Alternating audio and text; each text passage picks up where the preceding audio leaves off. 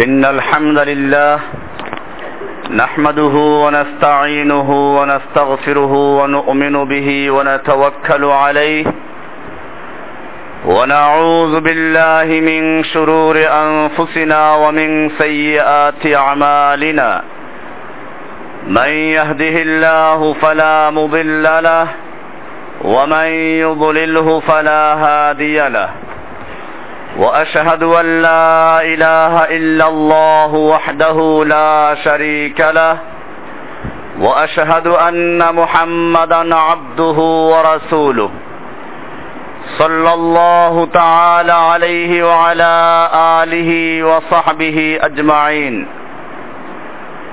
আল্লাহ সুবহানাহু ওয়া তাআলার মহান দরবারে লাখ শুকরিয়া জ্ঞাপন করছি যিনি আমাদেরকে পবিত্র মাহে রমজানের সালাতুল জুমা আদায় করার জন্য মারকাজুল উলুম আল ইসলামিয়া মসজিদে আসার তৌফিক এনায়েত করেছেন, এজন্য বলি আলহামদুলিল্লাহ।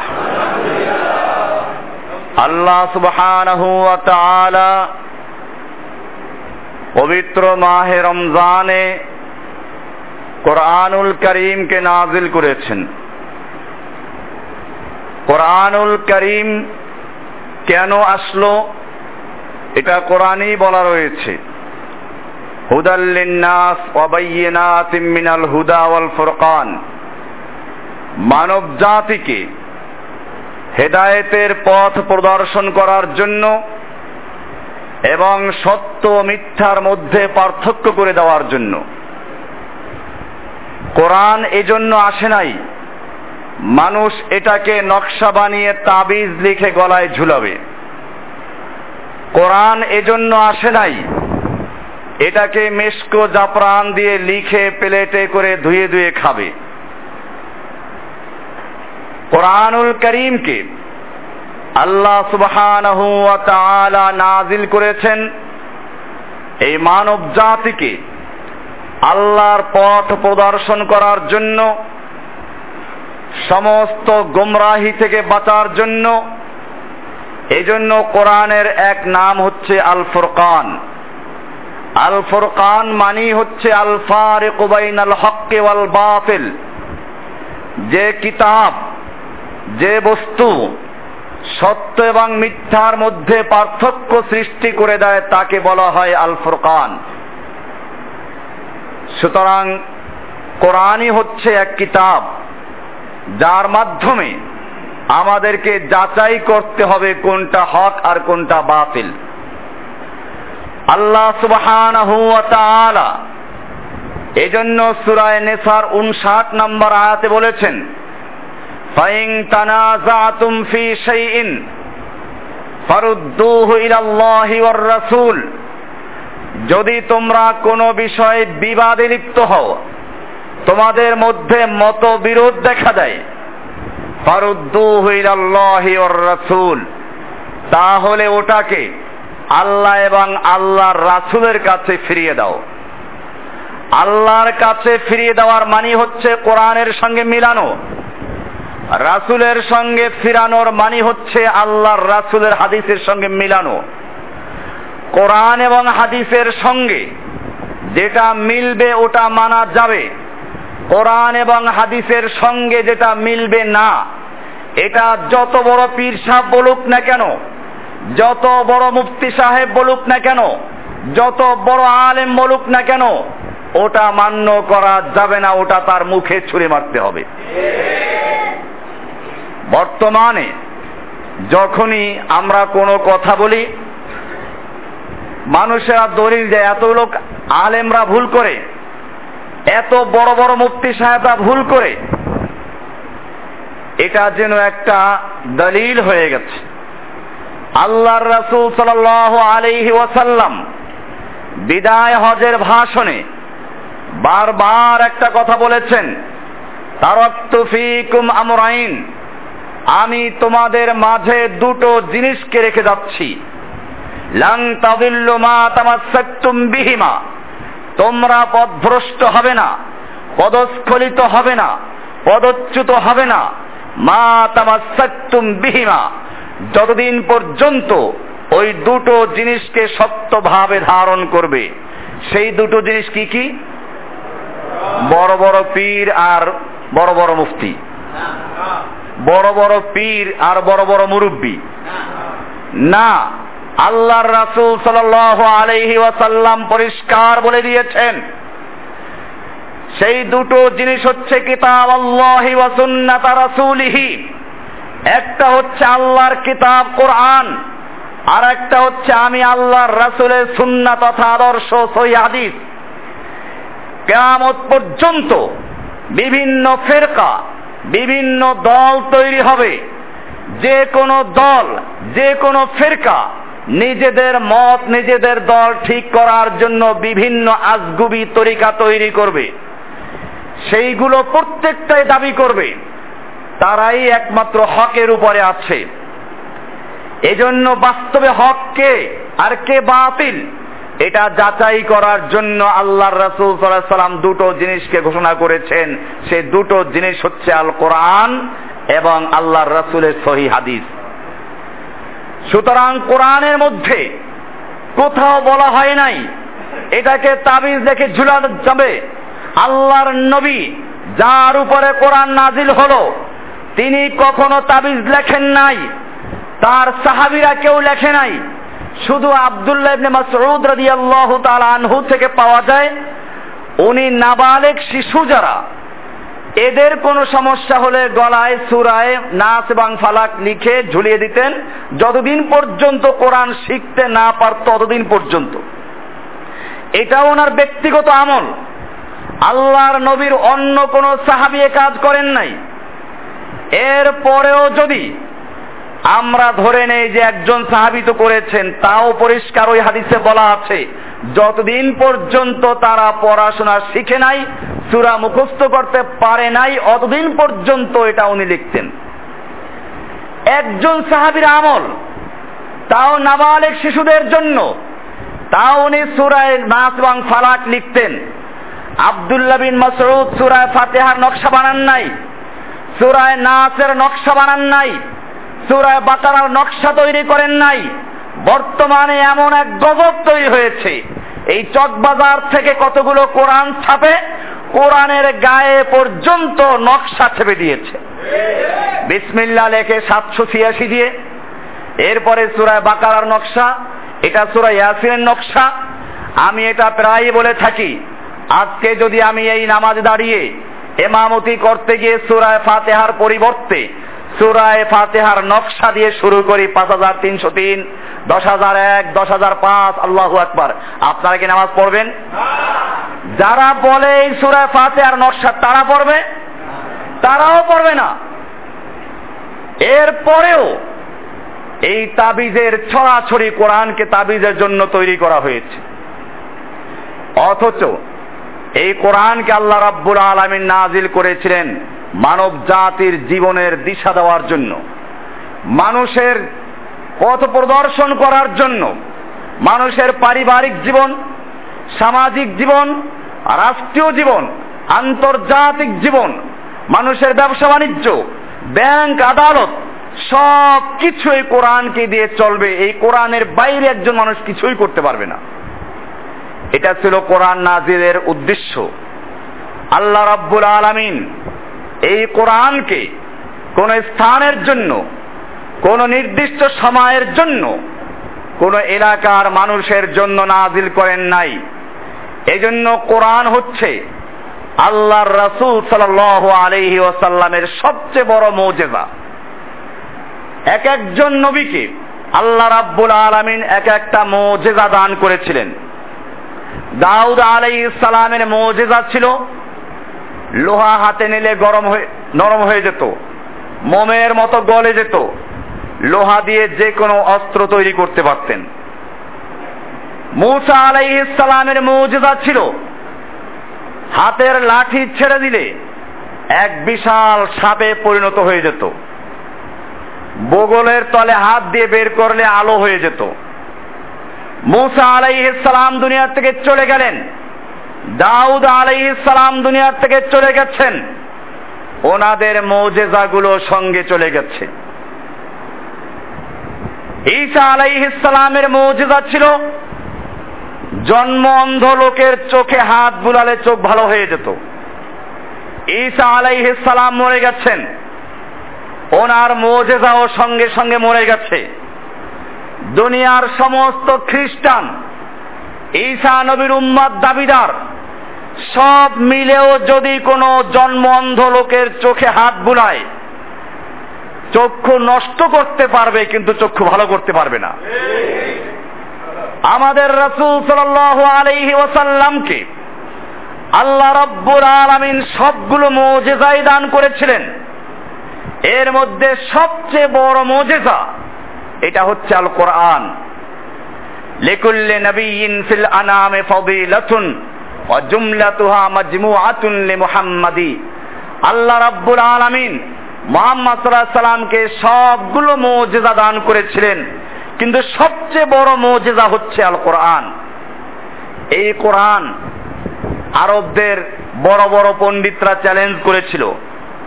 আল্লাহ রাব্বুল আলামিন কোরআনে চ্যালেঞ্জ ছুড়ে দিয়েছেন। প্রথমে বলেছেন যদি তোমরা পারো তাহলে ফাতু বিমিসলি হাদাল কোরআন। এই কোরআনের মতো একটা কোরআন তৈরি করো।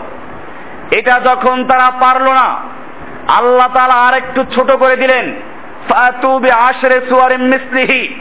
এই কোরআনের মতো দশটা সূরা তৈরি করো। এটাও যখন পারল না, আল্লাহ রাব্বুল আলামিন কোরআনে সর্বশেষ চ্যালেঞ্জ করলেন, কোরআনের ছোট্ট একটা সুরার মতো সূরা তৈরি করো।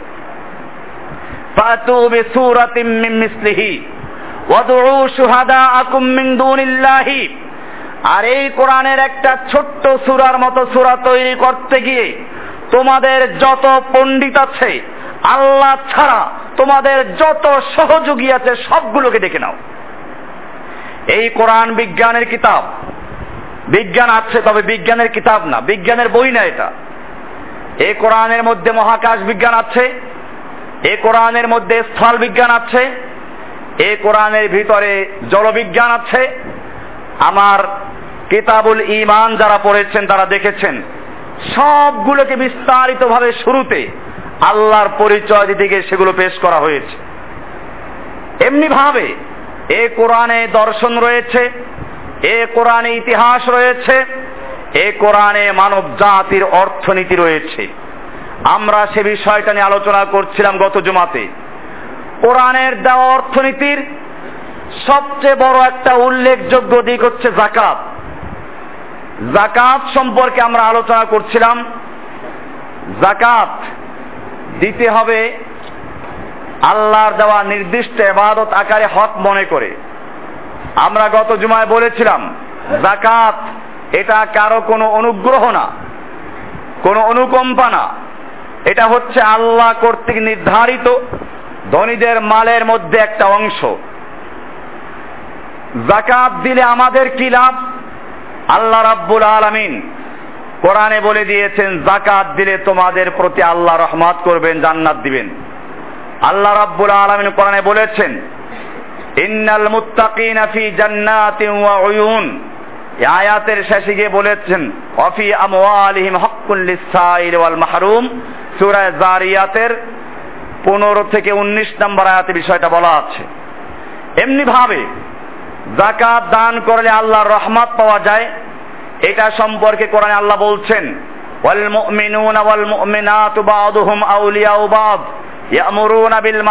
ইয়ানহাউনা আনিল মুনকার, ওয়া ইউকিমুনা আস-সালাতা ওয়া ইউতুনা আয-যাকাতা আল্লাহ তাআলা মুমিনদের পরিচয় দিয়েছেন। এর মধ্যে একটা উল্লেখযোগ্য দিক আলোচনা করেছেন জাকাত আদায় করা।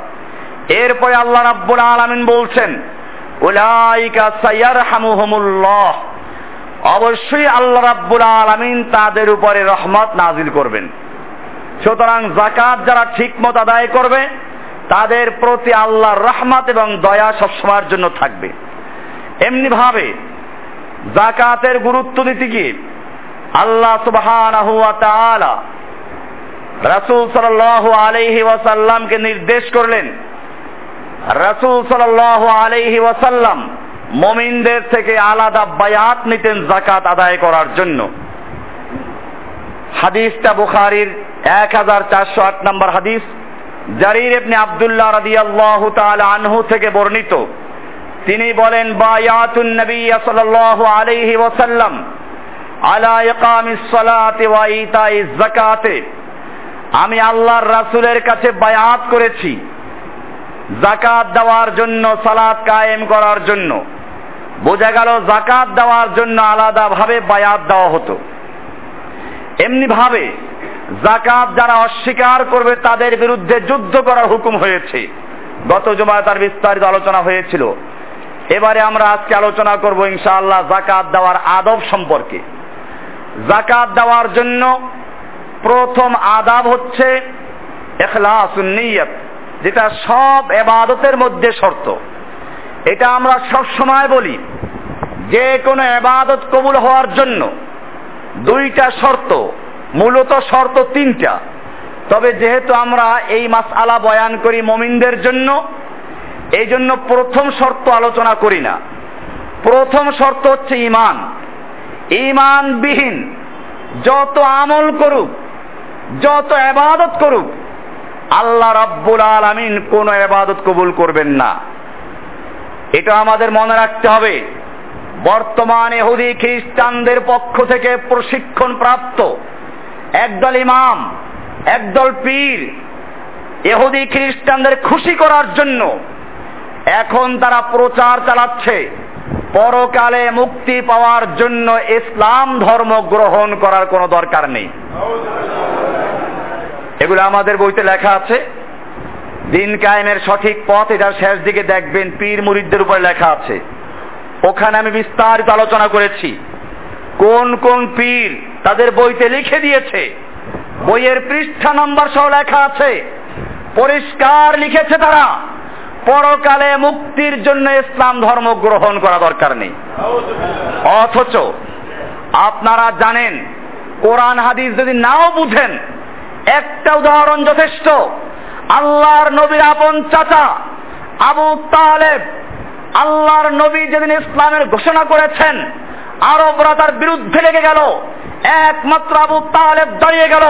আবু তালেব, বনি হাসেম বনু মুতালেবকে জড়ো করে তাদের সামনে ভাষণ দিলেন, আমাদের ভাতিজাকে রক্ষা করতে হবে। ভাতিজাকে রক্ষা করার জন্য শুধুমাত্র আবু তালেবের, আবু লাহাবের সমর্থন পান নাই।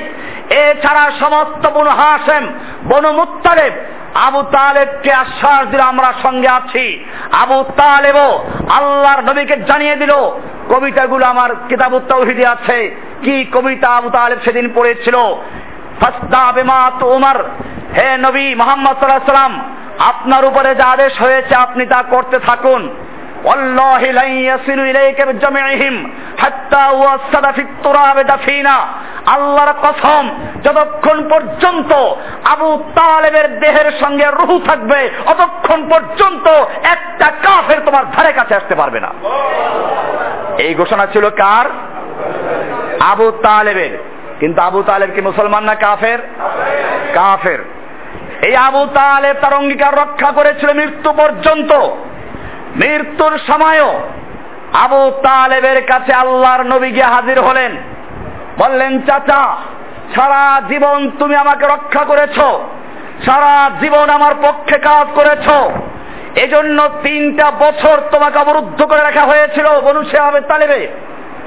তুমি খালি বলো, লা ইলাহা এটা না বললে আমি তোমার জন্য কিছুই করতে পারব না।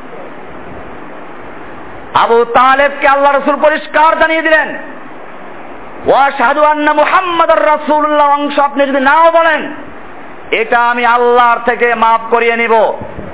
কিন্তু আল্লাহর ওয়াহদানিয়তের সাক্ষী, আশহাদু আল্লাহ ইলাহা ইল্লাল্লাহ, যদি না বলেন, আমি কিছুই করতে পারব না। আপনার সব কিছু জিরো আমি উদাহরণ দিয়ে বলে থাকি, আপনি জিরো লেখলেন অনেকগুলো, জিরো জিরো জিরো। একেবারে এই বসিলার থেকে শুরু করে ঢাকার আর প্রান্ত পর্যন্ত লিখে ফেললেন। লক্ষ কোটি জিরো লেখলেন, কোন মূল্য আছে? এবারে আপনি একটা এক লেখলেন, এরপরে একটা শূন্য দিলেন মাত্র, কত হয়ে গেছে? আর এক শূন্য কত হলো? আর এক শূন্য কত হলো? এখন শূন্য যত বাড়বে, একের মূল্য তত বাড়বে।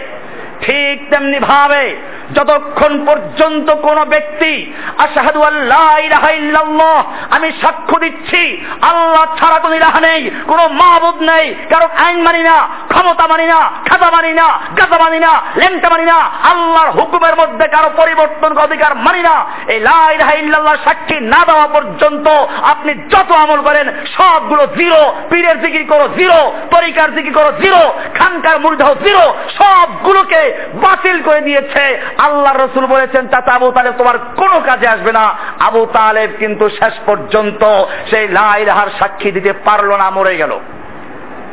আল্লাহর নবী আবু তালেবের মৃত্যুর পরেও দোয়া করতে লাগলেন।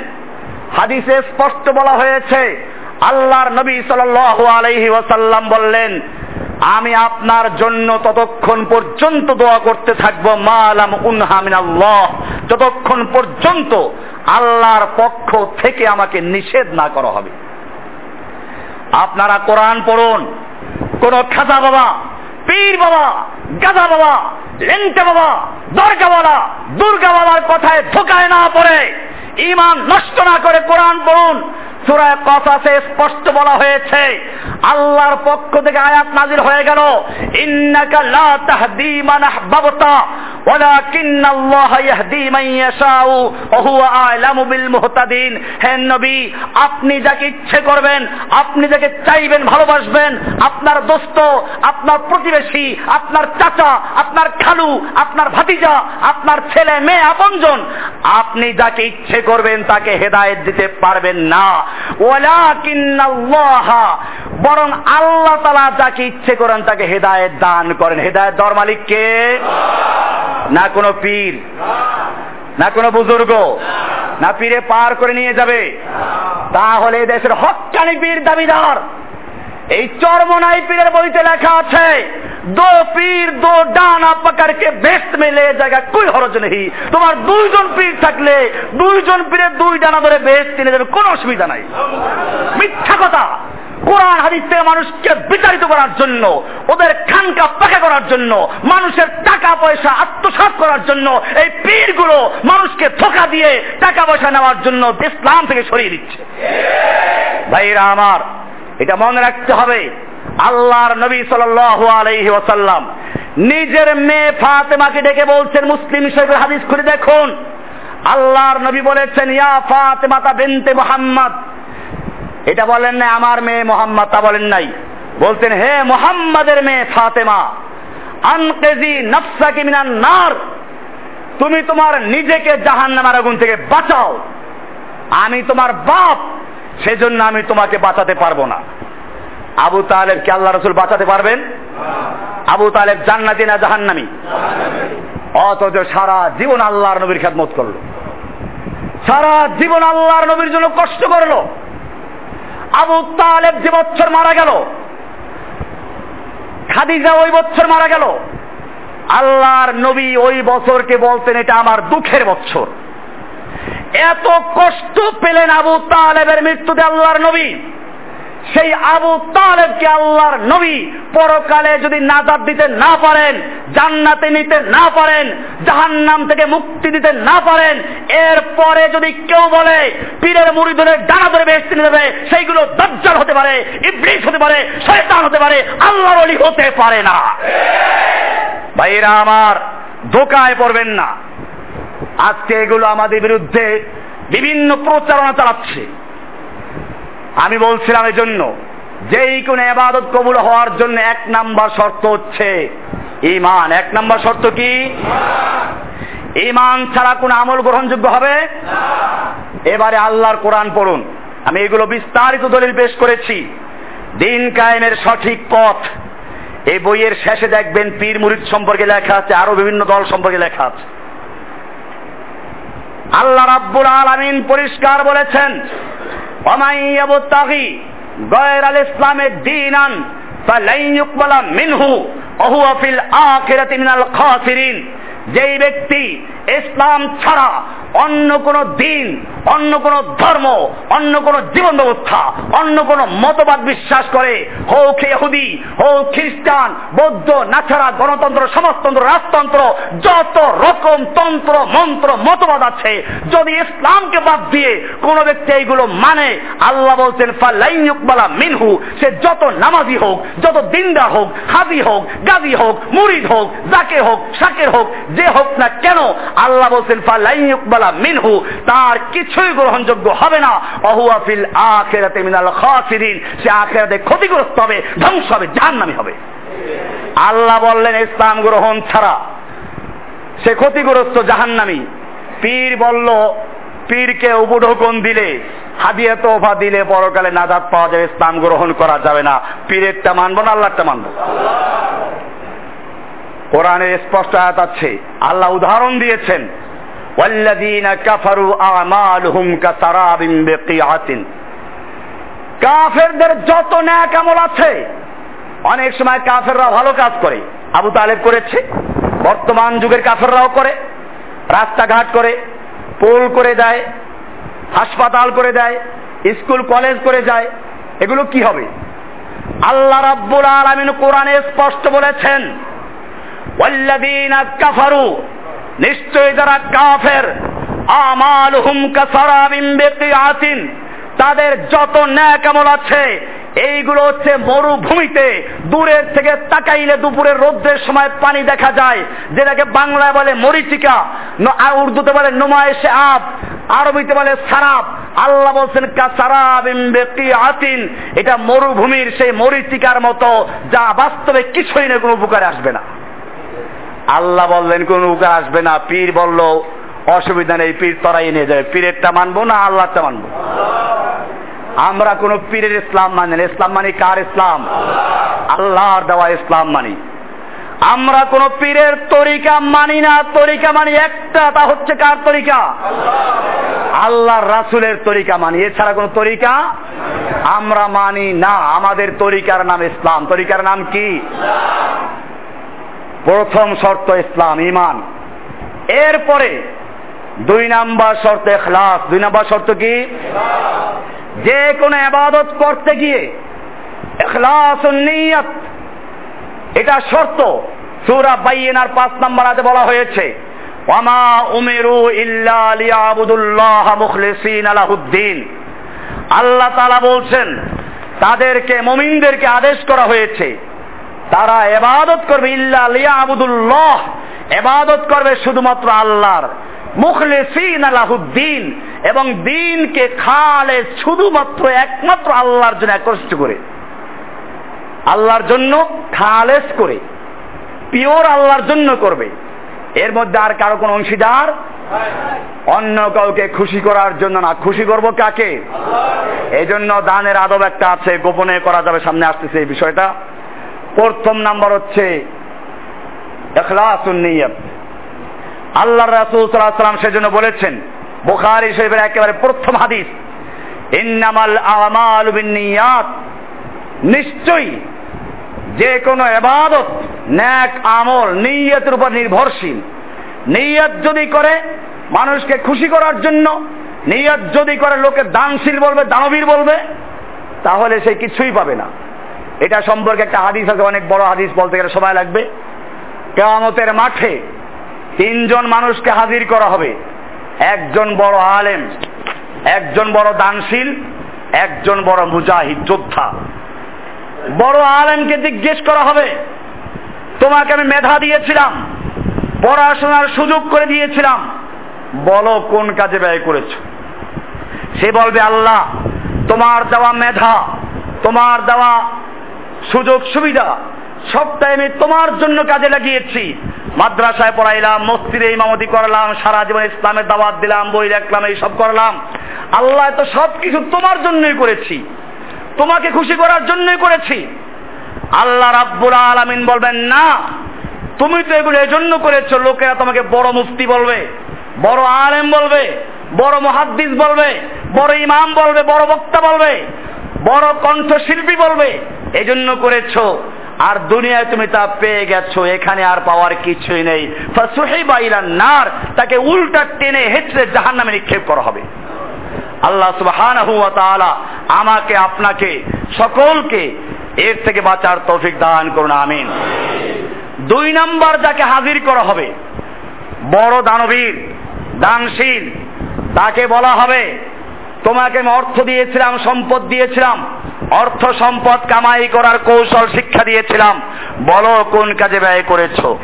লোকটা বলবে, আল্লাহ, সবকিছু তোমার জন্য করেছি। দান করেছি, মসজিদ করেছি, মাদ্রাসা করেছি, স্কুল, কলেজ, রাস্তাঘাট। তুমি যত লাইনে ব্যয় করা পছন্দ করো, আমি কোনোটা ছাড়ি নাই সব জায়গায় ব্যয় করেছি। আল্লাহ রাব্বুল আলামিন বলবেন, ঠিকই বলেছে, সবই করেছ। তবে তুমি মিথ্যা বলেছ, আমার জন্য করো নাই। এটা তুমি এজন্য করেছ। লোকেরা তোমাকে দানশীল বলবে, যুগের হাতেম তাই বলবে, এজন্য করেছ। আর দুনিয়ায় তা তোমাকে বলা হয়েছে, পেয়ে গেছ। আমার কাছে কিছুই পাওয়ার নেই। এরপরে আল্লাহ হুকুম দিবেন ফাসুহি বাইলান নার তাকে উল্টা পা ধরে টেনে হেঁচড়ে জাহান্নামে নিক্ষেপ করা তিন নাম্বার যাকে হাজির করা হবে সবচেয়ে বড় ত্যাগী, আল্লাহর রাস্তায় দিন কায়েমের জন্য যুদ্ধ করতে করতে শহীদ হয়ে গেছে, জীবনটাই দিয়ে দিয়েছে। এই ব্যক্তিকে আল্লাহ জিজ্ঞেস করবেন, তোমাকে আমি বাহু শক্তি দিয়েছিলাম, রণকৌশল শিক্ষা দিয়েছিলাম। বলো তুমি কোন কাজে ব্যয় করেছ? লোকটা বলবে, আল্লাহ, তোমার দেওয়া শক্তি তোমার দেওয়া কৌশল আমি তোমার কাজে ব্যয় করেছি, তোমার দিন জীবিত করার জন্য কাজ করেছি এমন কি যুদ্ধ করতে করতে আমার দেহ ক্ষতবিক্ষত হয়ে গেছে, শেষ পর্যন্ত জীবনটাও তোমার রাস্তায় ব্যয় করেছি। আল্লাহ রাব্বুল আলামিন বলবেন, তুমি সব মিথ্যা বলেছ। তুমি তো এজন্য করেছ তোমাকে বীর বিক্রম, বীর উত্তম, বীর শ্রেষ্ঠ, বীর আরও জানি কি কি আছে? এইগুলো তোমাকে দেওয়া হবে। আর দুনিয়ায় তা করা হয়েছে। তোমার নামে বড় বড় ফলক লেগে গেছে। রাস্তার নামকরণ করা হয়েছে। স্কুল, কলেজের নামকরণ করা হয়েছে। দুনিয়ায় তোমার সবগুলো পেয়েছ।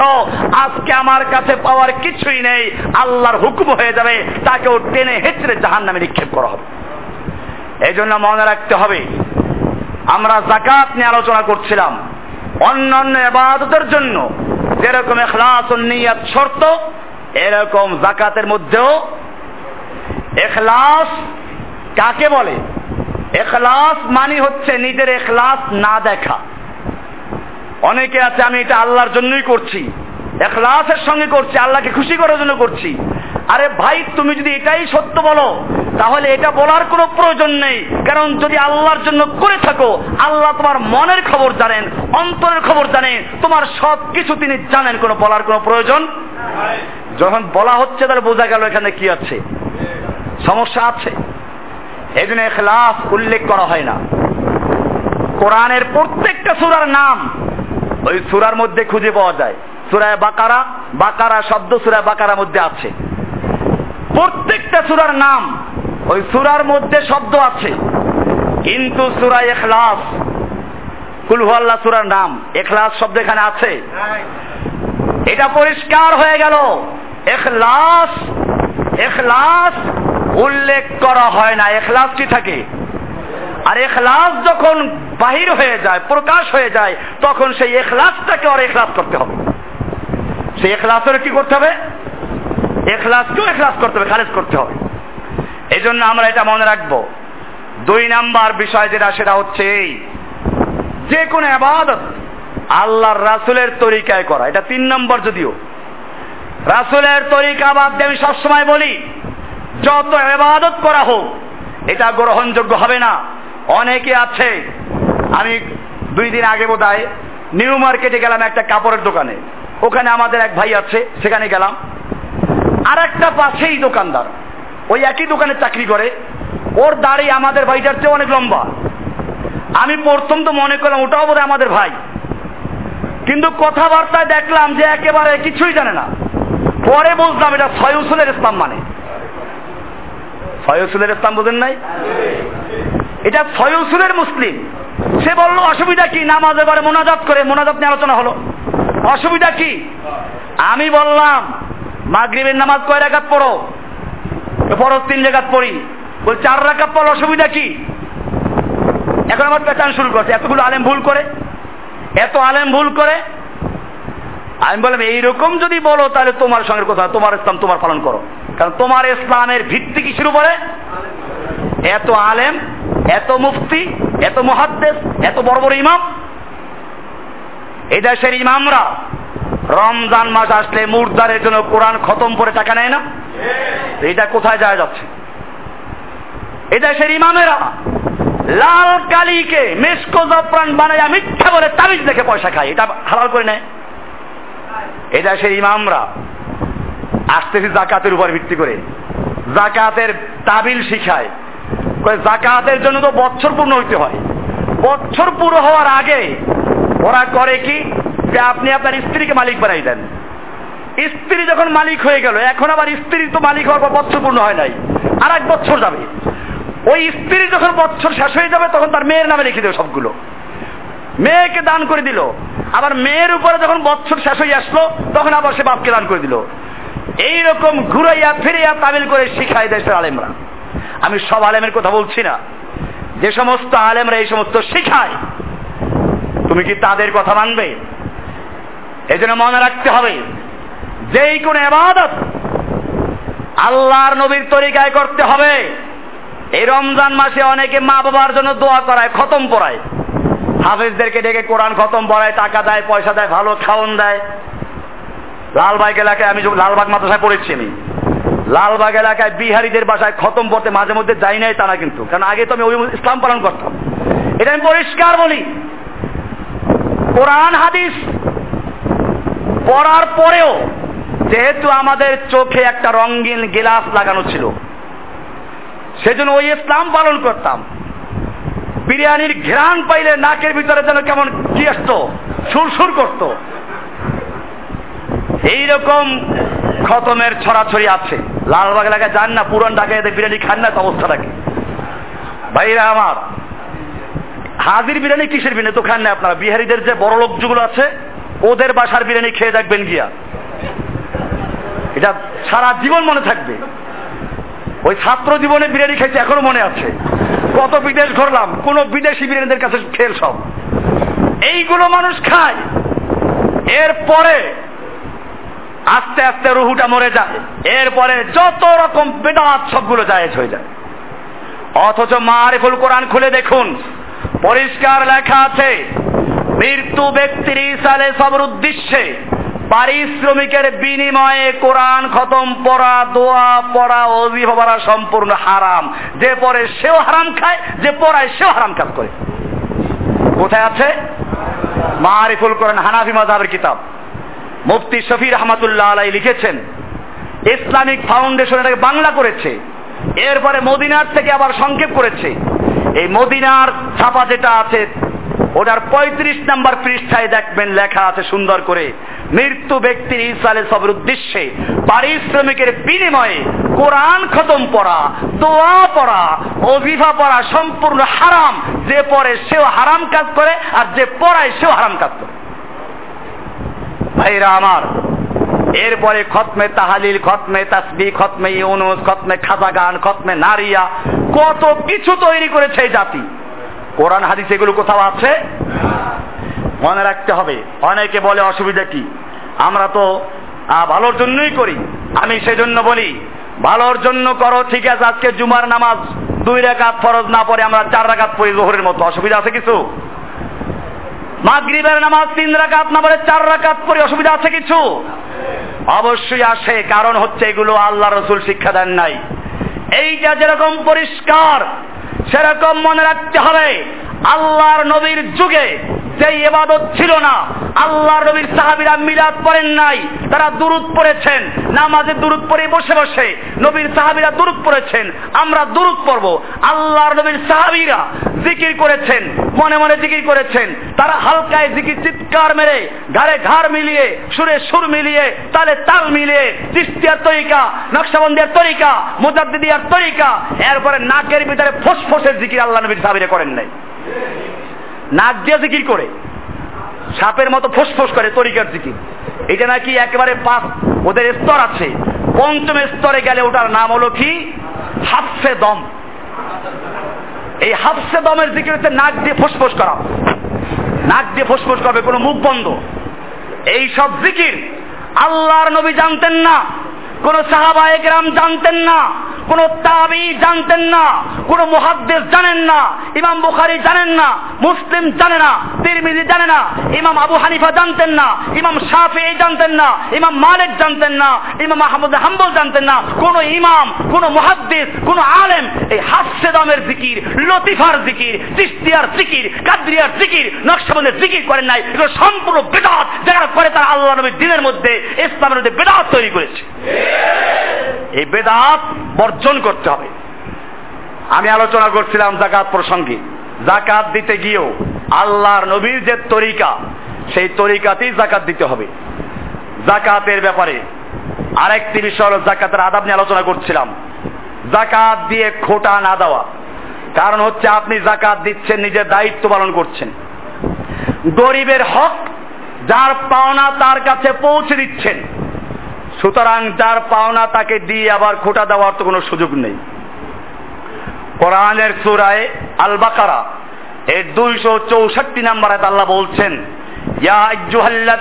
আমানু, লা তুবতিলু সাদাকাতিকুম বিল মান্নি ওয়াল আদা হে ইমানদারগণ খবরদার, তোমরা তোমাদের সাদাকাত, তোমাদের জাকাত তোমাদের দান খয়রাতকে খোটা দিয়ে, কষ্ট দিয়ে বাতিল করে দিও না। এহসান, উপকার করে উপকারে খোটা দেওয়া, তার মনে কষ্ট দেওয়া। এর মাধ্যমে তোমরা তোমাদের সাদাকাত এবং দানকে বাতিল করে দিও না। বোঝা গেল দান করে খোটা দেওয়া জায়েজ না হারাম? এই জন্য মনে একটা মনে রাখতে হবে। এমনি ভাবে আবু বকর সিদ্দিক রাজি আল্লাহ তালাহুর এক ঘটনা আছে। আবু বকর সিদ্দিকের মেয়ে, আল্লাহর নবীর স্ত্রী আয়েশার উপরে একদল মুনাফিকরা এক অপবাদ দিয়েছিল। সেটা আমি আগে আলোচনা করেছি। এইটার মধ্যে কিছু ভালো সাহাবিরাও জড়িত হয়ে গেছিলেন। এর মধ্যে আবু বকর সিদ্দিক একজন লোককে কিছু আর্থিক সহযোগিতা করতেন, সেও জড়াই পড়ল। আল্লাহর পক্ষ থেকে যখন আয়েশা রাদি আল্লাহ তালা আনহার পবিত্রতা বর্ণিত হলো, এরপরে আবু বকর সিদ্দিক রাদি আল্লাহ তালা আনহু ওই লোকটাকে অনুদান দেওয়া বন্ধ করে দিলেন। আল্লাহ রব্বুল আলামিন সূরায়ে নূরের 22 নম্বরে জানিয়ে দিলেন মিনকুম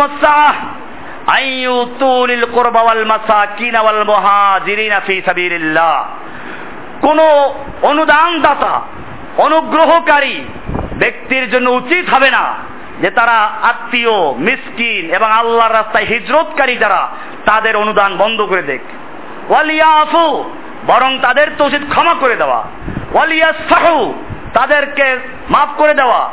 আলা তুহিব্বুনা ইয়াগফিরাল্লাহু লাকুম, তোমরা কি চাও না যে আল্লাহ তোমাদের ক্ষমা করে দেখ এই আয়াত নাজিল হওয়ার পর আবু বকর আমি চাই আল্লাহ ক্ষমা করে দেখ আমি চাই আল্লাহ ক্ষমা করে দেখ সঙ্গে সঙ্গে তিনি জারি করে দিলেন আবার। এমনি ভাবে যে বিষয়টা পরিষ্কার, সে হচ্ছে এই খোটা দেওয়া যাবে না, বরং সম্পূর্ণ আল্লাহকে সন্তুষ্ট করার জন্য করতে হবে। সুরায় দাহার বা সুরায় ইনসান, এই সুরার আট, নয় নাম্বারাতে বলছেন, মমিনদের পরিচয় ইমান আলা হুব্বিহি মিসকিনা ওয়া ইয়াতীমা ওয়া আসীরা। মুমিনরা ইউতিমুন আত-তাআম আলা হুব্বিহি। আল্লাহর মহব্বতে খানা খাওয়ায়, কাদেরকে? মিসকিনদেরকে। ওয়া ইয়াতীমান, আমরা মিসকিনদের খাওয়াতে নিষেধ করি, মিসকিনদের খাওয়াতে বলি, বরং সবসময় খাওয়াতে বলি উৎসাহিত করি, কিন্তু মিসকিনদের খাওয়ায় কোন সময় বাবার মৃত্যুবার্ষিকীতে এই মৃত্যুবার্ষিকী, জন্মবার্ষিকী, এরপরে এখন তো বিয়ে বার্ষিকী পালন করে। বুড়ো হয়ে গেছে, দাড়ি পেকে গেছে, ছেলে মেয়ে বিয়ে করেছে, এরপরেও বুড়া ম্যারেজ ডে পালন করে। লজ্জাও করে না। এই জন্য মনে রাখতে হবে, এই সমস্ত বেদাত ইসলামে নেই, কোন মৃত্যুবার্ষিকী, কোন জন্মবার্ষিকী জন্মবার্ষিকী পালন করে খ্রিস্টানেরা। আপনারা জানেন, ঈসা আলাইহিসালামের জন্মদিন থেকে শুরু করে খ্রিস্টাব্দ গণনা করা শুরু করেছে। ইসলামে ওই প্রস্তাব এসেছিল, আল্লাহর নবীর জন্মদিন থেকে আমরা হিজরি সন গণনা করি। সাহাবাহিকেরাম বললেন, না, এটা খ্রিস্টানদের কাছে আমরা এটা করব না। যে কারণে আল্লাহর নবীর হিজরতের দিন থেকে হিজরি সন গণনা শুরু হয়েছে। বলা হয়েছে, মিসকিন তারা আল্লাহর মহাব্বতে মিসকিনদের খানা খাওয়ায়, ইয়াতিমদের খানা খাওয়ায়, আসিরন বন্দীদেরকে, বন্দীদেরকেও খানা খাওয়ানো, যারা বিশেষ করে দিনই কাজ করতে গিয়ে বর্তমানে সারা দুনিয়ার জেলগুলোতে আলে মোলামা ইসলামের সৈনিকেরা জেলখানায় বসে আছে, জেলখানায় পড়ে আছে, হকের কথা বলতে গেলে তাদের সব বন্ধ করে হচ্ছে। এই মমিনদের সাহায্য করার দায়িত্ব মমিনদের। আসিরন বন্দীদেরকে খানা খাওয়াবার কথা স্পেশাল ভাবে উল্লেখ করা হয়েছে। এমনি ভাবে এরপরে বলা আছে ইন্নামা নুতিমুকুম লিওয়াজহিল্লাহ। মমিনরা তো বলবে আমরা তোমাদের খাওয়াচ্ছি শুধু আল্লাহর জন্য আল্লাহকে খুশি করার জন্য। লা নুরিদু মিনকুম ওয়ালা শুকুরা। আমরা তোমাদের থেকে কোনো প্রকার বিনিময় চাই না কোন রকম কৃতজ্ঞতাও চাই না। কৃতজ্ঞতা আদায় করবেন কে? আল্লাহর নাম শাকুর শাকের। শুকুর আদায়কারী আল্লাহ। এমনি ভাবে দান করতে গিয়ে পবিত্র জিনিসের মাধ্যমে দান করা, হালাল পবিত্র জিনিস দান করা, পচা জিনিস। আপনি দেখবেন আমাদের মসজিদের কথা বলছি না, আপনারা তো মাসাল্লাহ ভালো জিনিস দান করেন। বিভিন্ন মসজিদ দেখা যায়, দান বাক্স যখন যায়, হাত পকেটে ঢুকেছে ঠিকই, আর বের হচ্ছে না। পারলে দান বাক্স চলে গেলে ভালো, আর যদি দান বাক্স থেকে যায়, থেমে আছে তাহলে ওখানে বসে টাকা হিসাব করে, দুই টাকার নোট না পাঁচ টাকার নোট? দুই টাকারটা বের করবে, তার মধ্যে আবার নতুনটা না পুরনটা? পচা, দুর্গন্ধযুক্ত টাকাটা দেয় মসজিদে। তুমি আল্লাহর সঙ্গে প্রতারণা করছ। আল্লাহ তালা বলছেন, হালাল কামাই থেকে দান করবে। কোরআন বলছে সুরায় বাকারার এক দুইশত সাতষট্টি নম্বর আয়াতে, ইয়া আইয়ুহাল্লাযীনা আমানু আনফিকু মিন তাইয়্যিবাতি মা কাসাবতুম। হে মুমিনরা তোমরা যা কামাই করে উপার্জন করো, এর থেকে পবিত্র জিনিস তোমরা আল্লাহ রাস্তায় ব্যয় করো। হারাম জিনিস না, খারাপ জিনিস না, পচা জিনিস না। কোরআনে সুরায় আরেকটা আয়াত আছে চার নাম্বার পারা প্রথম আয়াতটা, লাং বিররা হাত্তা তুনফিকু মিম্মা তুহিব্বুন। তোমরা ততক্ষণ পর্যন্ত পূর্ণ ন্যাক অর্জন করতে পারবে না, যতক্ষণ পর্যন্ত নিজের প্রিয় জিনিসকে দান না করবে। এটা না, বিয়ে দাওয়াত করেছে পাঁচশো লোককে। মেহমান বৃষ্টির কারণে কমে গেছে, আসছে একশো। খানা বেঁচে গেছে। এখন তালাশ করে কোন জায়গায় এতিমখানা আছে, কোন জায়গায় মাদ্রাসা লিল্লা বোর্ডিং আছে। রাতের বেলায় পাঠায় ওই পচা খাবারগুলো আর ছেলেগুলো খেয়ে তারপরে সারা রাত্র পায়খানাতে দৌড়ে থাকে। উচিত ছিল মাদ্রাসাগুলোর যে, না, আমরা এরকম খাবার নিব না। দরকার নেই আমাদের এই খাবার। এত ছোট না। আল্লাহর দিন শিক্ষা করতে আসবে যারা, তাদের ভিতরে সক্রিয়তা থাকতে হবে। আমরা কারও কাছে ঠেকা না, আমরা দিন এলেম অর্জন করে কষ্ট করে। সাহাবাহাম কষ্ট করে এলেম অর্জন করেছেন, কষ্ট করেছেন, না খেয়ে থেকেছেন। আবু হরার হাদিস পড়ুন। আবু হরারা বলেন, আমি আবু হরায়রা, আল্লাহর নবীর মেহরাব আর হুজরা। আল্লাহ নবী মেহরাব এসে বয়ান করবেন, যেন একটা কথা ছুটে না যায়। এই জন্য কখনো বাহিরে যেতাম না। নবী যখন ঘরে চলে যেতেন, শুয়ে থাকতাম। অনেক সময় বেহুশ হয়ে পড়ে থাকতাম। মানুষ মনে করত, মির্গি রুগী। এজন্য শরীর তারা পা দিয়ে মারাতো। মির্গি রুগীর চিকিৎসা মনে করো তো পা দিয়ে মারানো। অথচ আমা বি ইল্লাল জু। আমি আল্লাহর কসম, কোন মির্গি রুগী ছিলাম না, কোন বাতের রুগী ছিলাম না। আমার ক্ষুধার কারণে আমি বেহুশে পড়ে থাকতাম। যেন আল্লাহর নবীর একটা হাদিস আমার থেকে ছুটে না যায়। এই জন্য তো আবু হরার থেকে বোখারি, মুসলিম সহ হাদিসের সব কেতাবে প্রায় পাঁচ হাজার তিনশো তেহাত্তরটা হাদিস বর্ণিত আছে। অথচ ইসলাম তো প্রথম দিকে গ্রহণ করেন নাই। ইসলাম গ্রহণ করেছেন সপ্তম হিজড়িতে হিজরতেরও সাত বছর পরে তার থেকে সবচেয়ে বেশি হাদিস বর্ণিত, কারণ সে এলেম অর্জন করেছে কষ্ট করে। এই জন্য এলেম অর্জন করতে কষ্ট করে। বাইরে আমার, বলছিলাম যে কথা, প্রিয় জিনিস থেকে এবং প্রয়োজনীয় জিনিস থেকে দান করা। আমার প্রয়োজন নাই, খাবার বেঁচে গেছে, এখন খাওয়াবো। ওই যে এক বখিল কৃপন রুটি খাচ্ছিল। কাক একটা এসে ঠোকর মেরে রুটি নিয়ে গেছে। এখন এই গাছে পরে ওখানে ঢিল মারে। ও গাছে পরে ওখানে ঢিল মারে। যে গাছে বসে ওখানে ঢিল মারে। কাকও বিপদে পড়ে গেছে। এমন এক কৃপনের রুটি নিলাম। কোন গাছে বসে শান্তি নাই। পাশেই ছিল নদী। এবারে দিল নদীর উপর দিয়ে পারি কাক যখন নদীর উপর চলে গেছে কৃপন বেটা হা করে তাকিয়ে আছে ফেলফল করে কাঁদছে। আর দেখে আর তার নাগালের ভিতরে নাই, ঢিল মারবে সে নাগাল নাই। এখন কতক্ষণ তাকিয়ে থেকে বলল, যা, দিলাম ফি সাবিলিল্লাহ। আল্লাহর রাস্তা দিয়ে দিলাম। এইরকম আল্লাহর রাস্তা দেওয়ার কোনো মানে নাই। আল্লাহর রাস্তা দান করতে হবে হুব্বিহি। নিজের মালের প্রয়োজন আছে। কোরআনে বলা আছে, ওয়ুসিরুন আলা আনফুসিহিম ওয়ালাউ কানা বিহিম খাসাসা মুমিনরা, সাহাবীরা, তারা নিজের উপরে অন্যকে প্রাধান্য দেয়। ওয়ালাউ কানা বিহিম খাসাসা। যদিও তার নিজের ভিতরে ক্ষুধা আছে, প্রয়োজন আছে, নিজের ক্ষুধা, নিজের প্রয়োজনকে সে চেপে রেখে অন্য ভাইকে অগ্রাধিকার দেয়, সাহায্য করে। এটার নাম হচ্ছে আল্লাহর জন্য সাহায্য করা। ভাইরা আমার, আল্লাহ যখন আয়াত নাজিল করলেন, লন তানালুল বিররা হাত্তা তুনফিকু মিম্মা তুহিব্বুন সূরা আলে ইমরানের 92 নম্বর আয়াত। হযরতে তালহা নামে একজন সাহাবী মদিনার মসজিদের সামনেই একটা বাগান ছিল। যেই বাগানে আল্লাহ নবী বসতেন। আল্লাহর নবী বাগানের ঠান্ডা পানি পান করতেন কুয়া থেকে। ওই সাহাবী এসে বলল, ইয়া রাসূলুল্লাহ, আল্লাহ আল্লাহ তালা তো বলেছেন নিজের সবচেয়ে প্রিয় জিনিস দান করতে। আমার যত সম্পদ আছে তার মধ্যে সবচেয়ে বেশি প্রিয় সম্পদ হচ্ছে এই বাগানটা। যেটা আপনি বসেন, আপনি বিকেলে ঘোরাফেরা করেন, ঠান্ডা পানি পান করেন, এটা আমার খুব প্রিয় মাল। আল্লাহ বলছেন, প্রিয় মাল দান করার জন্য এটা আল্লাহ রাস্তা দান করে দিলাম। আল্লাহ নবী সাল্লাম বললেন, বাহ বাহ, এটা খুব ভালো মাল। আল্লাহর নবী পাইয়াকে নিজে নিয়ে গেছেন? আল্লাহর নবী এই পীর সাবদের মতো ছিলেন না। গরিব মরিদরা দেয় আর নিজে কি করে? মার্কেট করে। যান না এই দেশের পীরদের মার্কেট আছে, বড় বড় বাড়ি আছে, অনেকে বিদেশেও বাড়ি করেছে। আল্লাহর নবীকে যখন এই সাহাবিটা দিলেন আল্লাহর নবী কি বলছেন শুনুন।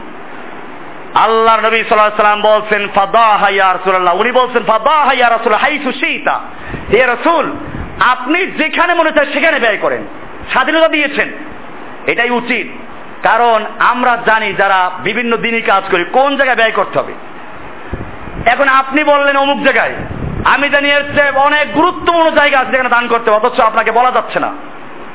এই জন্য এই হাদিসে সে প্রশিক্ষণ দেওয়া আছে। ওই সাহাবি বলছেন হে আল্লাহর নবী, আপনি যেখানে ইচ্ছে সেখানে ব্যয় করুন, আপনাকে স্বাধীনতা দেওয়া হলো। রাসুল সাল্লাম মান বাখ বাখ দারিকা মালুন রায় খুব ভালো মাল। দুইবার, তিনবার বললেন। এরপরে বললেন কত সামে তোমা কুলতা ফিহা। আমি শুনলাম, তুমি যা বললে। ও আরও আন্তা জালাহা ফিল আকরাবিন। আমি মনে করি এটা তোমার নিকটাত্মীয় যারা তাদের মধ্যে দান করে দাও। এরপরে ওই সাহাবি ফাকাসসামা আবু তালহা ফি আকারিবি আম্মিহি। আবু তালহা নিজের নিকটাত্মীয় স্বজন, তার চাচাতো ভাইটাই এদের মধ্যে এই মালটা বন্টন করে দিলেন। আল্লাহ নবী নিজে নেন নাই। সহি বুখারির দুই হাজার তিনশো আঠারো নম্বর হাদিস, সহি মুসলিমের দুই হাজার তিনশো বাষট্টি নম্বর হাদিস। এমনি ভাবে দান গোপনে করা এটা সবচেয়ে উত্তম। আল্লাহ রাসুল সাল্লাম বলছেন কামতের মাঠে সাত প্রকারের মানুষ আল্লাহর আরশের তলে ছায়া পাবে, যেদিন আল্লাহর ছায়া ব্যতীত আর কোনো ছায়া থাকবে না। সেই সাত প্রকারের মধ্যে এক প্রকার হচ্ছে কারা? যারা ডান হাতে দান করে, বাম হাত টের পায় না। অর্থাৎ একমাত্র দাতা এবং যাকে দিল, এ ছাড়া, আল্লাহ ছাড়া আর কেউ জানে না। অনেক সময় যে যাকে দেওয়া হলো সেও জানে না। আমি আরবদেরকে দেখেছি। রমজান মাসে দেখবেন, ওই যে যারা হারাম সেবে কাজ করে, ওদের ড্রেস পরা আছে। আরবরা করে কি পিছন দিক থেকে? ঢুকে ওর পকেটে ঢুকাই দিয়ে আবার চলে গেল, পিছন দিকে ফিরে তাকায় না, কারণ চেহারা দেখে না। কারণ তাকাইলে পরে আবার দেখবে। এত গোপনে দান করে। পারলে রাত্রে তার রুমাল মেখে মাথায়। এমনি তো রুমাল তারা পরে বিভিন্ন ভাবে রুমালটাকে এরকম পরে তারপর মুখ বেঁধে তারপরে তারা দান করে চলে যায়। এরকম ভাবে এই প্রশিক্ষণটাই ছিল আল্লাহর রাসুলের। এটাই কোরআন বলছে। তবে গোপনেও দেওয়া যায় প্রকাশ্য দান করা যায়। এটা সুরায়ে বাকারার দুইশত একাত্তর নম্বর আয়াতে বলা আছে। হিয়া। তোমরা যদি সাদাকাত এবং দানকে প্রকাশ্যে করো ফানিম্মা হিয়া। তো এটা ভালো, করতে পারো। ওয়াইন তুখফুহা। আর যদি এটা গোপনে করো অতু হাল ফোকারা, এবং ফকিরদেরকে দান করে দাও, ফাহুয়া খাইরুল লাকুম। এটা তোমাদের জন্য অনেক ভালো। ওয়ুকাফির আনকুম সাইয়্যাতিকুম মিন সাইয়্যাতিকুম। এবং তোমাদের গুনাহগুলো আল্লাহ মাফ করে দিবেন। আল্লাহ বিমা তা'মালুনা খবীর। আর তুমি যে গোপনে করলা, আল্লাহ তাআলা তুমি যা করছ সব কিছু খবর রাখেন। সূরা বাকারার 271 নম্বর আয়াত। এরপরে দান করার ক্ষেত্রে বোকা, এরকম যারা মাল অপচয় করে, অনেক সময় গরিবদেরকে দিলে করে কি? আমার দেশে কিছু গরিব তো একসাথে লেখাপড়া করেছি, একসাথে ছোটবেলায় খেলাধুলা করেছি, ওরা গরিব হয়ে গেছে। বিভিন্ন সময় দান খরাত সাদাকা অনেক সময় আমাদের কাছে থাকে, স্বাধীনতা দেয় মানুষ দিয়ে দেওয়ার জন্য। ওদেরকে দিতাম। একবার শুনলাম দেশে গিয়ে এরকম একজনকে দিলাম, সে রমজান মাসের টাকা পাইলো, পরে গেছে সে আজমির যাবে সে মাজার জিয়ারত করতে। কি অপচয়। আল্লাহ রাব্বুর আলামিন এজন্য কোরআনের সূরায় নেসার পাঁচ নাম্বারাতে বলছেন, ওয়ালা তুতুস সুফাহা আমওয়ালাকুমুল্লাতি জাআলাল্লাহু লাকুম কিয়ামা। তোমরা বোকাদের হাতে মাল দিও না, যারা মাল অপচয় করে, যারা মাল খরচ করতে জানে না, ওদের হাতে বেশি সম্পদ দিও না। ওরা নষ্ট করে ফেলবে। ওদের একান্ত সাহায্য করতে হলে যতটুকু প্রয়োজন, অতটুকু সাহায্য করা যাবে, বেশি করা যাবে না। এরপরে আমরা এখন আলোচনা করব জাকাত কি কি মালের মধ্যে ফরজ হয়? বিস্তারিত আলোচনা আমাদের জাকাত বই আছে, নতুন বই বের হয়ে গেছে। এইটা জাকাতের বই, এর মধ্যে জাকাত এই যা আলোচনা করছি সবগুলোই আছে। জাকাত পাঁচ প্রকার মালের মধ্যে ফরজ হয়। স্বর্ণ, রৌপ্য, মুদ্রা, স্বর্ণ অলঙ্কার এরকম শেয়ারের টাকা সিকিউরিটি টাকা, এই সবগুলোর মধ্যে জাকাত ফরজ হবে। এটা এক নাম্বার। নগদ টাকা, স্বর্ণ, রৌপ্য, এগুলো এক নাম্বারের মধ্যে পড়বে। আপনাকে যেদিন থেকে আল্লাহ রাব্বুল আলামিন এই সাড়ে সাত ভরি স্বর্ণের মালিক বানালেন অথবা স্বর্ণ বা রৌপ্যর দুইটা নিসাব আছে। এটার মধ্যে বাজারের যা দাম কম থাকবে, ওটার মূল্য হিসাব করতে পারেন। এখন বর্তমানে রূপার দাম অনেক কম, স্বর্ণের দাম অনেক বেশি। অনেকে প্রশ্ন করেন যে এটা রূপা বা স্বর্ণ এরকম বললে কেমনে হবে? দুইটার দাম তো আকাশ পাতাল পার্থক্য। এটা এখন বর্তমান হয়েছে। আগে এরকম ছিল না। আগে স্বর্ণ আর রৌপ্যের মুদ্রা চালু ছিল। এটা ভিন্ন বিষয়। এই যে কাগজের টাকা আমরা ব্যবহার করি, ইসলাম এটাকে অনুমোদন করে না। বলবেন এটা আরেকটা মাসলা নতুন প্যাস সব জায়গায় রাখতে শুরু করেছে। ইসলাম, এইগুলো অনুমোদন করে এটা ধোকার জাল। আমেরিকা আজকে ডলার তৈরি করছে। কে খবর রাখে? তার কতটুকু স্বর্ণ রিজার্ভ আছে, কি আছে? ডলার দিয়ে পুরো দুনিয়াকে সে নিয়ন্ত্রণ করছে। আর এইটা না থাকলে স্বর্ণ দিয়ে কেনো? মাছ কিনবেন স্বর্ণ দিয়ে, মাছ কিনবেন রূপা দিয়ে। তখন টাকা এত সস্তা হবে না। আপনি গম দিয়ে চাউল কেনেন, চাউল দিয়ে খেজুর কেনেন, এরকম পণ্যের বিনিময়ে পণ্য, তাহলে মনে চাইলে টাকা ছাপা যাবে না। এখন তো দেখবেন সরকারেও যারা থাকে, অনেক সময় সরকারের লোকদের কিছু টাকা দরকার আছে, বড় একটা প্রকল্প আছে। দেখবেন বিশেষ টাকা ছাপে, একটা ভিন্ন কালারের, আগের কালারের না, এর রহস্য আছে এই বিশেষ টাকার একটা বিশেষ লক্ষণ থাকে। তাদের সেই কাজ জন্য পাঁচ কোটি টাকা দরকার, একশো কোটি টাকা দরকার। টাকাটা ছাপাইলো, কাজটা করে ফেলল। এরপরে আস্তে আস্তে ওই টাকাগুলো ব্যাংক থেকে আরেক সঙ্গে টাকা উধাও করে দিয়ে দিল। এরকম অনেক চালাকি আছে। এই কাগজের মুদ্রার মধ্যে, ইসলামী হুকুমতের সময়, আল্লাহর নবীর যুগে স্বর্ণের মুদ্রা ছিল, রৌপ্যের মুদ্রা ছিল। ওই যে আমাদের প্রচ্ছদের মধ্যে আছে, স্বর্ণ মুদ্রা, রৌপ্য দেওয়া আছে। দিনার বলা হতো স্বর্ণ মুদ্রাকে, আর দেড়হাম বলা রূপার মুদ্রাকে। আল্লাহর রাসূল সাল্লাম বলেছেন আয-যাহাবু বিয-যাহাব ওয়াল ফিদ্দাতু বিল ফিদ্দা এরকম ভাবে ওয়াল হিনতাতু বিল হিনতা ওয়াশ শাইরু বিশ শাইর ছয়টা জিনিসকে মূল্য হিসেবে আখ্যায়িত করছেন। স্বর্ণ, রূপা, গম, জব, এরকম পনির, এরকম ভাবে কি আছে? এই লেখা আছে এখানে দেখে নিন। এরকম ছয়টা জিনিস আছে, খেজুর, আঙ্গুর, কিশমিশ, এগুলো পণ্য এগুলো মাল, এগুলো বিনিময়ে বেচা কিনা হবে। ইসলামী হুকুমত যদি কায়েম হয়, মুসলিমরা যদি আবার আসে, চেষ্টা করতে হবে আবারও সেই পথে ফিরে নিতে, যাতে কোন রকম ধোকার কোনো সুযোগ না থাকে। যাই হোক, বলছিলাম এগুলোর মধ্যে জাকাত আসবে।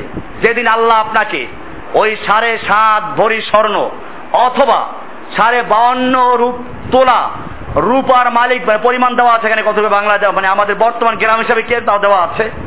এই পরিমাণ মালিক হলে পরে আপনি নেশাবের মালিক হলেন। যেদিন আপনি হলেন, ওই তারিখটা লিখে রাখবেন। ওই তারিখ থেকে শুরু করে এক বছর যেদিন পূর্ণ হলো চন্দ্রমাস হিসেবে, ইংরেজি মাস না, চন্দ্রমাস হিসেবে যেদিন এক বছর পূর্ণ হবে, সেই দিনে আপনার উপরে জাকাত আদায় করা ফরজ হয়ে গেছে। বছরের মাঝখানে, মনে করুন এখন, ধরেন, এক লাখ টাকা, দেড় লাখ টাকা জাকাত ফরজ হয়ে গেল। এই দিন থেকে আপনি ফরজ হয়ে গেল। মাঝখানে আরও টাকা বাড়লো। বছরের শেষে গিয়ে পাঁচ লাখ টাকা হয়ে গেল।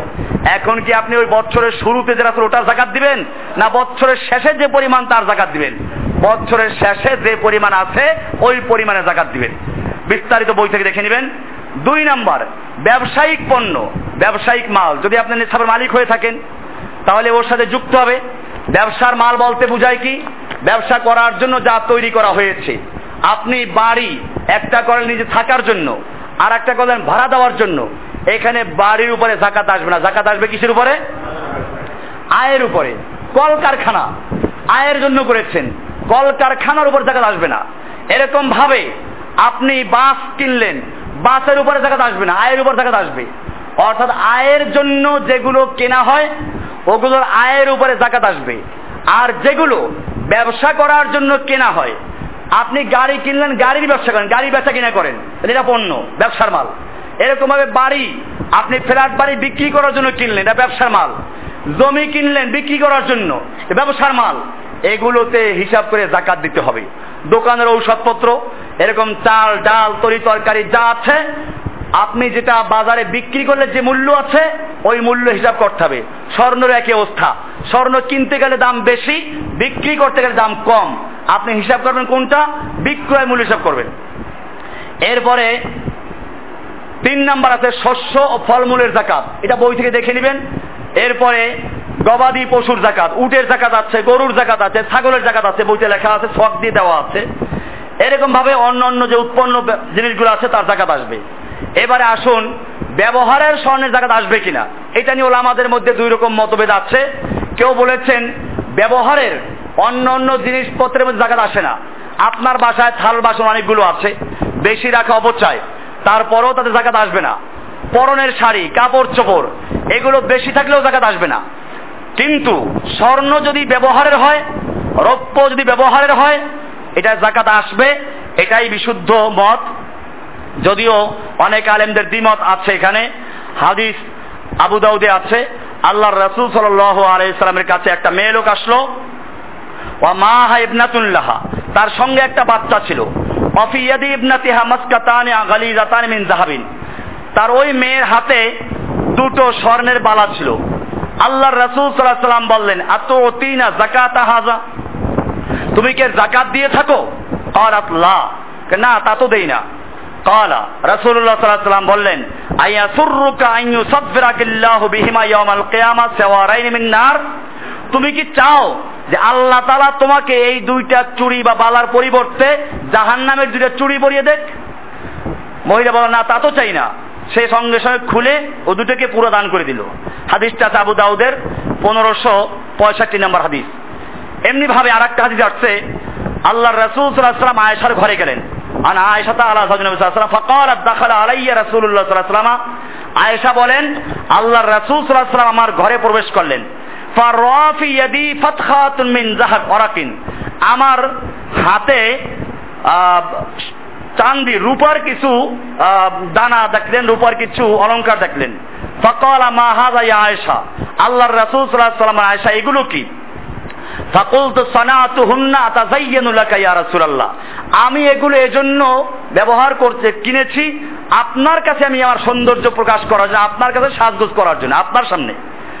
قال আতুয়াদ্দিনা যাকাতাহুন্না তুমি কি এগুলোর যাকাত দিচ্ছ বলতো লা বললাম না তা তো দেই না আও কালা মাশাআল্লাহ কালা হুয়া হাসবুকা মিনান নার আল্লাহর রাসূল সাল্লাল্লাহু আলাইহি সাল্লাম বললেন তোমার জাহান্নামে যাওয়ার জন্য এইগুলোই যথেষ্ট সুনান আবু দাউদ পনেরোশো সাতষট্টি নাম্বার হাদিস এতে বোঝা গেল ব্যবহারের জিনিসের মধ্যে জাকাত আছে এরপরে চাকরিজীবীদের যে ফান্ড আছে প্রভিডেন্ট ফান্ড বলে যেটাকে বেতন থেকে যেটা কেটে রাখা দেওয়া হয় এটার উপরে জাকাত আসবে না যতক্ষণ পর্যন্ত হাতে না পাবে। ওটা হাতে আসার পরে জাকাত আসবে। অবশ্য নিজে যদি ওটার থেকে টাকা তুলে অন্য কোনো জায়গায় রাখে, তাহলে আবার তার জাকাত দিতে হবে। এমনি ভাবে বিমা বা ব্যাংকে যে সমস্ত টাকা জমা দেওয়া আছে, আসল টাকার জাকাত আসবে, সুদের টাকার জাকাত নাই, হারাম উপার্জনের মালে কোনো জাকাত নাই। এরপরে অবৈধভাবে যদি কোনো মাল কামাই থাকে ওগুলোর জাকাত নাই, কারণ হারাম মাল আল্লাহ তালা কবুল করেন না। এরপরে ঋণ। ঋণ যেগুলো আছে এগুলো জাকাত আসবে, যেটা পাওয়ার আশা আছে। ঋণ দুই রকম আছে। আমাদের দেশের যত বড় লোকেরা আছে, যে যত বেশি বড় লোক, ও তত বেশি গরিব। আর এটা আমাদের দেশে শেখানো হয়, ফেকার কেতাবে আছে। ঋণ যদি থাকে, তাহলে ঋণ বাদ দিয়ে যদি জাকাত পরিমাণ মাল থাকে জাকাত আসবে না আসবে না। এখন এদেশের যারা বড় বড় ধনী তারা ব্যাংকের কাছে গরিবরা তো ঋণই থাকে না বেশি। বড় বড় ধনীরা শত শত কোটি, হাজার কোটি টাকা ঋণই আছে। হিসাব নিকাশ করে দেখে যে তার নগদে তো টাকা নাই। তো কিন্তু জাকাত ফরজ হয় নাই। আমি বলি, তাহলে এদেরকে জাকাত দেওয়া উচিত। এদেরকে জাকাতের টাকা দেওয়া উচিত, যে তোর জাকাত খাও তাহলে। ভাইরা আমার, ঋণ বলতে দুই রকম ঋণ। একটা হচ্ছে দীর্ঘমেয়াদী ঋণ, যেটা কিস্তি ওরে আদায় করতে হয়। ও ক্ষেত্রে এই বছর যেই পরিমাণ ঋণ আদায় করতে হবে, ওই পরিমাণ ঋণ আপনি বাদ দিয়ে যা থাকবে তা জাকাত দিবেন। এটা না, আপনার ঋণ আছে পঞ্চাশ কোটি টাকা। দিতে হবে দশ বছরে। আপনি পুরোটা এবছর বাদ দিতে পারবেন না। এই বছর যদি এক কোটি টাকা দেওয়ার থাকে, ওইটা বাদ দিয়ে বাকিটা আপনি বাদ দিবেন।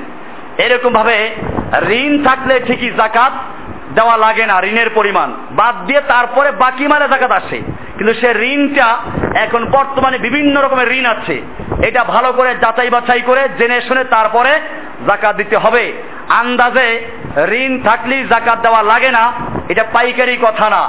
বর্তমানে এটার মধ্যে বহু চালাকি আছে। বাড়ি করেছে। সুদের টাকা নিয়ে, ঋণের টাকা নিয়ে। এক হারাম করল সুদে টাকা করল, বাড়ি করল সুদের উপরে। তুমি কুড়ে ঘরে থাকো। চাল দিয়ে থাকো। তোমাকে কে বলেছে বিল্ডিং করতে হবে? কোরআনে পরিষ্কার বলা আছে রিবা। আল্লাহ তাআলা ব্যবসাকে হালাল করেছেন আর সুদ পে করেছেন হারাম। এরপরে আল্লাহ রাব্বুল আলামিন সূরায় বাকারার 275 নম্বরে বলেছেন আইয়ুহাল্লাযীনা আমানুত্তাকুল্লাহ হে ঈমানদারগণ, আল্লাহকে ভয় করো। রিবা। আর আল্লাহর বিধান যখন জানতে পেরেছ, এখন থেকে তোমাদের যত পাওনার উদা সুদ আছে সব বর্জন করো। ইন কুনতুম মুমিনিন, যদি সত্যিকার মুমিন হয়ে থাকো, মিথ্যাবাদী না হয়ে থাকো, ফাসিক না হয়ে থাকো, মুনাফিক না হয়ে থাকো, তাহলে তোমরা যত সুদ আছে সব বর্জন করো। এরপরে আল্লাহ তাআলা বলছেন, ফাইল্লাম তাফালু আল্লাহর বিধান জানার পরেও যদি সুদ বর্জন করতে না পারো, সুদ থেকে মুক্তি পেতে না পারো, ফাযানু বিহারবিন মিনাল্লাহি ওয়া তাহলে তোমরা আল্লাহ এবং আল্লাহর রাসূলের সঙ্গে যুদ্ধের এলান করে দাও। কি মারাত্মক আয়াত। এরপরেও তোমার সুদের বাড়ি করেছ, বিক্রি করে তারপর সুদ আদায় করে দাও, তারপরে সুদের থেকে এক মুহূর্ত বেঁচে থেকো না। আস্তে আস্তে আদায় করব। চিন্তা করতেছি, কেমনে মুক্তি পাওয়া যায়? মনে হচ্ছে যেন আজরাইলের সঙ্গে কোনো কন্ট্যাক্ট করা আছে। আজকে যদি তোমার মৃত্যু হয়ে যায়, তাহলে ফেরেস্তা তোমাকে ছাড়বে না। তুমি আল্লাহর সঙ্গে যুদ্ধে রত অবস্থায় মৃত্যুবরণ করেছ। এটা মনে রাখতে হবে, সুদ কোনো যেমন তেমন বিষয় না। অনেকে বড় বড় বাড়ি করে, শহরে বেশিরভাগ লোকেরাই সুদে টাকা নিয়ে বাড়ি করে। চিন্তা করতে হবে, সুদে বাড়ি করা, বড় বড় অট্টালিকা নির্মাণ করা। এটা তোমাকে সুন্নাত না, আদেশ করা হয় নাই, বরং কেয়ামতে আছে। আল্লাহর হাদিসে জিব্রাইল দেখবেন। ওর মধ্যে আছে, আল্লাহ রসুলকে জিব্রাইল প্রশ্ন করলেন যে, কেয়ামতের আলামত কি? বলেন, একটা হচ্ছে এই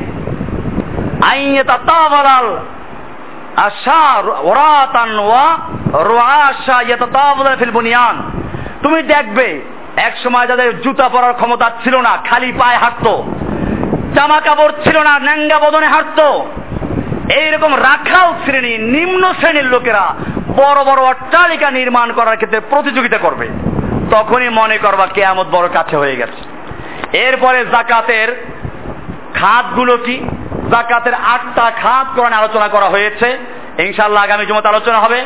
ভাইরা আমার, জাকাত এবং ফেতরাও রমজানে আসে। আজকে পত্রিকায় দেখলাম, ইসলামিক ফাউন্ডেশন থেকে লিখে দিয়েছে, এবারের ফেতরা পঞ্চান্ন টাকা। মনে হচ্ছে যেন আল্লাহর কোন আল্লাহর কোন কি হয়ে গেছে? আল্লাহর কোন আত্মীয় বা আল্লাহর কোন পুত্র সন্তান নেমে গেছে। শরীর শরিয়াত নির্ধারণ করে দিচ্ছে। আপনার আমার কিতাবুল জাকাত কিনবেন। ফেতরা বয়ান আছে। আল্লাহর নবী হাদিসে কি বলেছেন? আল্লাহর নবী হাদিসে বলেছেন, সাদাকাত আম সাদাকাতুল ফিত্রে সাউমিন তাআমিন। এক স খাদ্য, এক স কি? ফেতরা খাদ্য দিয়ে দিবে। ফেতরা বিনিময়ে টাকা দেওয়ার কথা বলা হয় নাই। আল্লাহ নবীর সাহাবিরা টাকা দেন নাই। তারা খাদ্য দিয়েছেন। যেই শহরে যেই দেশের লোকেরা যেই খাদ্য খায়, প্রধান খাদ্য, ওই খাদ্য দিয়ে তারা সৎকা ফেতরা আদায় করবে। আর ফেতরা নেস্তোসা নেস্তোসা এটা ইরাকের ঘটনা। মদিনাতে গম তৈরি হতো না। আমিরে মোয়াবিয়ার যুগে রাজিয়াল্লাহ তালানহু মদিনায় গম আসলো। খেজুরের দাম কম, গমের দাম বেশি। তখন উনি একটা ইস্তেহাত করলেন যে এই গম অর্ধশ গমের যে মূল্য একশো খেজুর সেই মূল্য। কাজে এখন অর্ধেক শ গম দিলেই চলবে। উনি এ ফটো দিলেন। ওই সময় অনেক সাহাবি প্রতিবাদ করেছেন। আমার এই কেতাব এনেছি সেগুলো। প্রতিবাদ করেছেন, তার মানেন নাই। আল্লাহ নবীর যুগে এটা ছিল না। এরপরে হাদিসের সব কিতাবগুলোতে আছে যে আল্লাহ নবী সাল্লাহ সাল্লাম একশো খাদ্য দিয়েছেন। বিস্তারিত হাদিসগুলো ইনশাল আগামী আলোচনা হবে। আর আমার বইতেও দেওয়া আছে। এই খাদ্য দিয়ে দেওয়া। ওই ফাউন্ডেশনকে ঠিকাদারি দেওয়া হয় নাই। সাদকাতুল ফিতর নির্ধারণ করতে। সাদাকাতুল ফিতর আল্লাহর নবী নিজে আল্লাহর পক্ষ থেকে চোদ্দশো বছর আগে নির্ধারণ করে গেছেন কেয়ামত পর্যন্ত ইসলাম যতদিন থাকবে, কোরআন সুন্না যতদিন থাকবে, অতদিন পর্যন্ত আল্লাহর নবীর নির্ধারিত সরকার ফেতে থাকবে। আর এক সার পরিমাণ কি? আল্লাহর নবীর যুগের সা যেটা সেটাও পরিবর্তন করা হয়েছে। আমি ওখানে মাপ দিয়ে দিয়েছি। অবশ্যই এখানে মধ্যে একটু ভুল হয়ে গেছে। ওটা সাটা আমরা হিসাব করেছি। আল্লাহ নবীর যুগের সা যেটা, আমি দেখেছি ওটা মদিনাতে আছে। ওটা হিসাব করলে ওইটা যে পরিমাণ ধরে, চাউল যদি রাখা হয়, ওটায় দুই কিলো পাঁচশো গ্রামের মতো ধরে। সুতরাং আমরা এই দেশের যারা চাউল খাই, যে যে ধরনের চাউল খাই, সে ওই ধরনের চাউল দিয়ে সৎকার ক্ষেত্রে আদায় করবেন। দুই কিলো পাঁচশো গ্রাম। আড়াই কিলো চাউল দিয়ে দিবেন, সোজা কথা। আর কোনো টাকা পয়সার হিসাব নাই। এরকম ভাবে গম যদি হয়, ভালো গম আমরা হিসাব করে, তাতে আছে দুই কিলো চল্লিশ গ্রাম, দুই কিলো চল্লিশ গ্রাম। আবার অন্য অন্য খেজুর ইত্যাদি ওই সার ভিতরে ধরলে তাতে একটু বেশ কম হয়, দুইশো দুই কিলো দুইশো পঁচিশ গ্রাম হয়। কাজে সায়ের মধ্যে একটু বেশ কম হয়। সবচেয়ে ভালো আড়াই কিলো করে দেওয়া, তাহলে আর কোনো ঝামেলা থাকে না। এইটা আপনারা মনে রাখবেন। বিস্তারিত ইনশাল্লাহ আপনারা জানবেন। আজকে অনেক বেশি সময় হয়ে গেছে। আমরা মনে রাখতে হবে হ্যাঁ? আড়াই কিলো আড়াই কিলো বললাম, আড়াই কিলো। আড়াই কেজি।